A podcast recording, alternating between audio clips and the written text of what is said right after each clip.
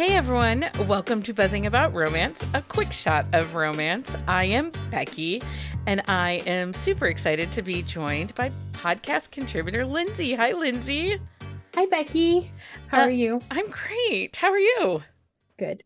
Very excited to chat about this book. I know, and I'm super excited because on this quick shot of romance, we are reviewing Irresistibly Yours by Lauren Layne. This is book one in the Oxford series, which is a spin off from her Sex, Love, and Stiletto series.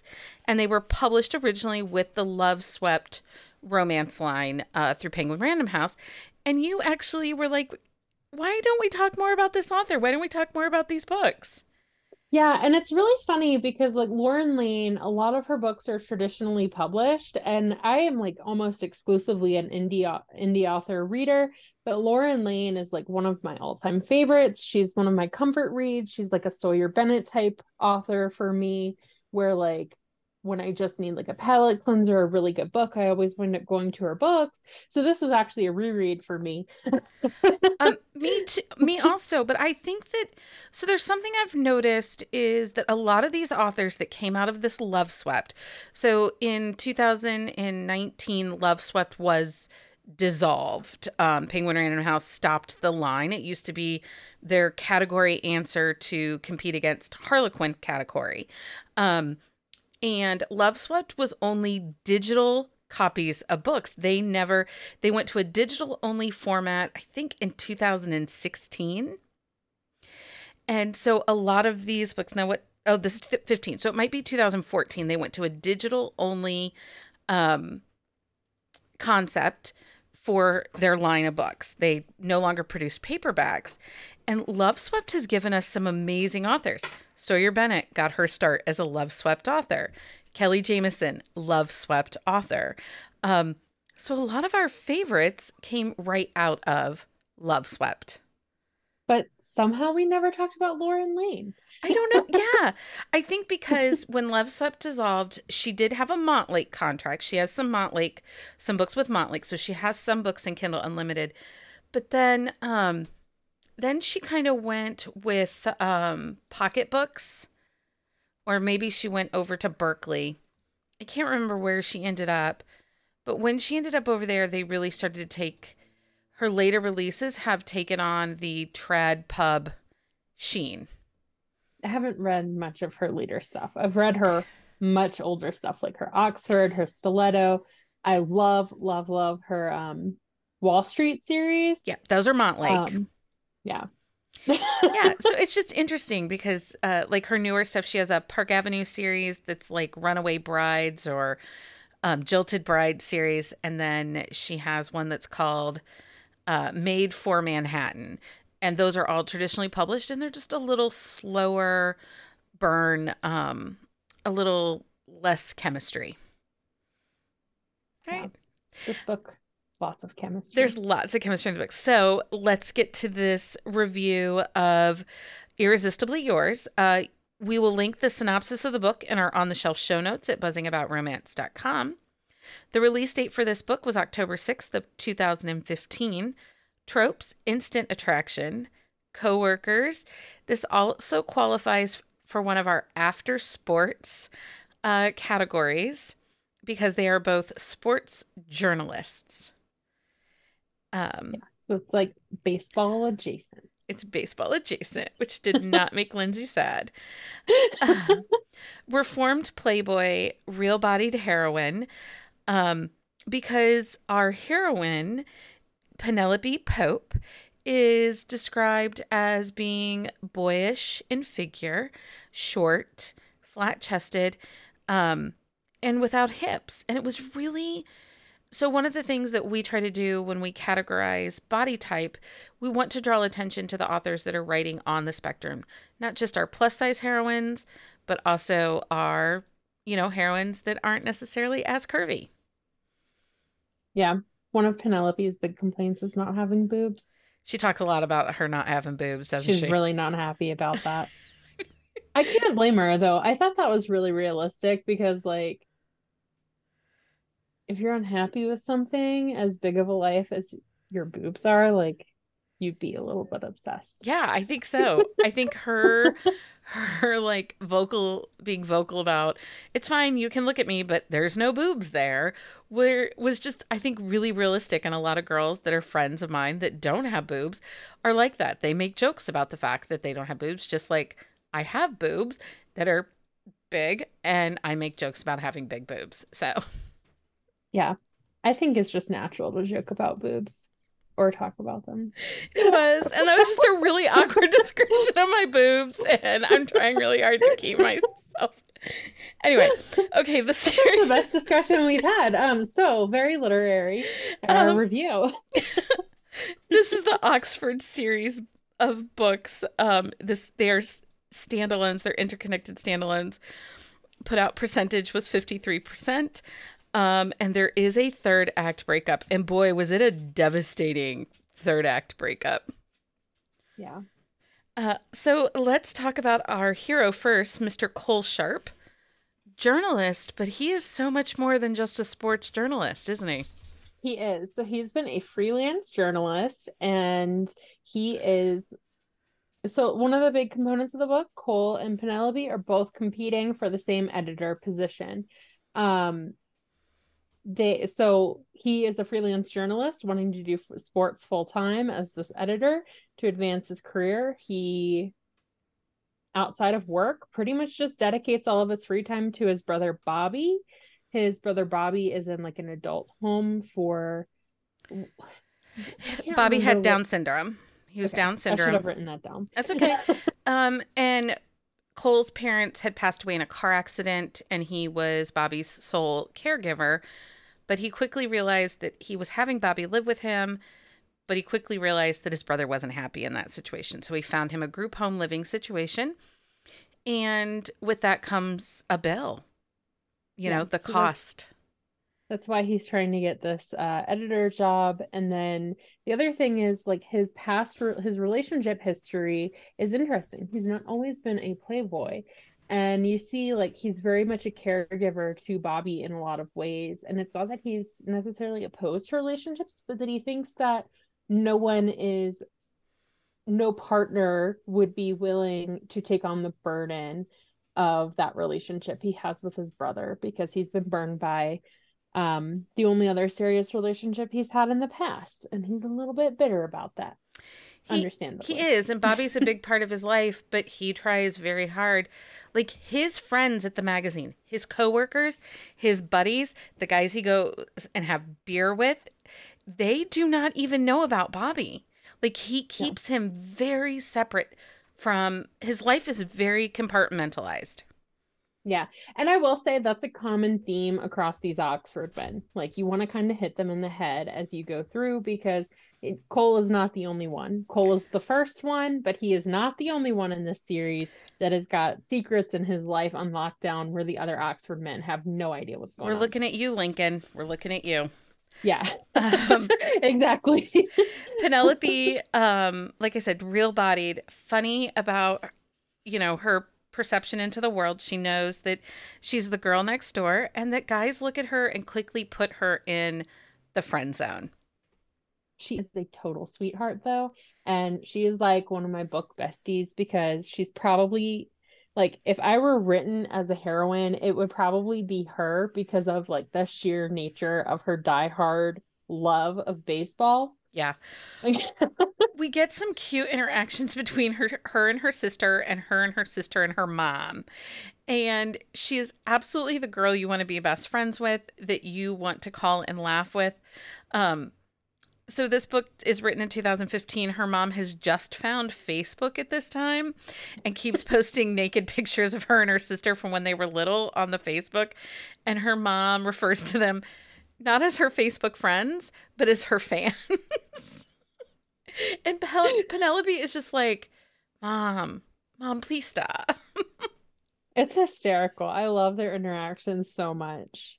Um, so Penelope has also just arrived in New York. Their meet cute is actually at a baseball game, a Yankees game. Um, yes. They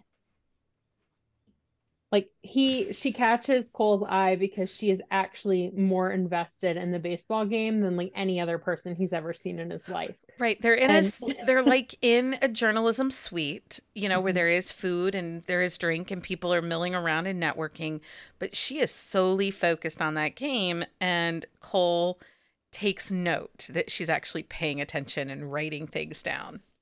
But he doesn't know who she is until his boss shows up. Yeah and introduces them and says, I'll see you at the interview tomorrow. this book is so good. Like, there's so many funny interactions because, like, very quickly after they meet, like, Cole is off balance. Like, Cole is really off balance through a lot of this book. Like he's doing things that are out of character, and you can tell. Like you don't have to read the other books in the Stiletto series before this one to know like his persona because you get like cues from his interactions with Alex Cassidy, the boss. You get cues from his interactions with his coworkers and like what kind of person he is. And like you can just see like in a lot of those interactions, like he is off his game. He is not doing the things that are Cole like at all. No, and people are noticing. There's a really great scene where he goes to flirt with the receptionist to find out if Penelope's interview is over or not and how it went. And, and then he realizes she's still in there. Yeah. Yeah. and he interrupts it. Like he walks in on her job interview. Yeah. Oh my god, it was um it so funny and i think penelope is so funny and quirky as a character i also thought it was great she eats and food is her love language. Like her sister often has to remind her that hot dogs are not the only food you can eat, that you must get nutrients from other things. And there's a scene where she's mowing down on Doritos. yeah, she's so funny. And then like she's got these little game rituals where she's got to get like a hot dog at the game and she's got to eat the hot dog while she's there. And if it's a new team she hasn't been to before, she's got to get a hat. But like she goes to the Mets game and she won't get the hat for herself. So there's like she's got all these cute little quirky things and I love it because it is like you get so many um sports romances where you get like the player's perspective, but like they capture with Penelope the true fandom of a sports fanatic and it's so like the fact that it's not Cole and it's her just makes it like so adorable. Yeah. And well, and there's some really sweet interactions with her and like baseball. Like she goes in search of games and she isn't just doing it for a job. It's a love of the team. It's a love of the sport even though she's an implant from Chicago to New York, you know. Um and there's also a really great interaction between um, Penelope and Bobby because she happens upon Bobby and Cole at a baseball game.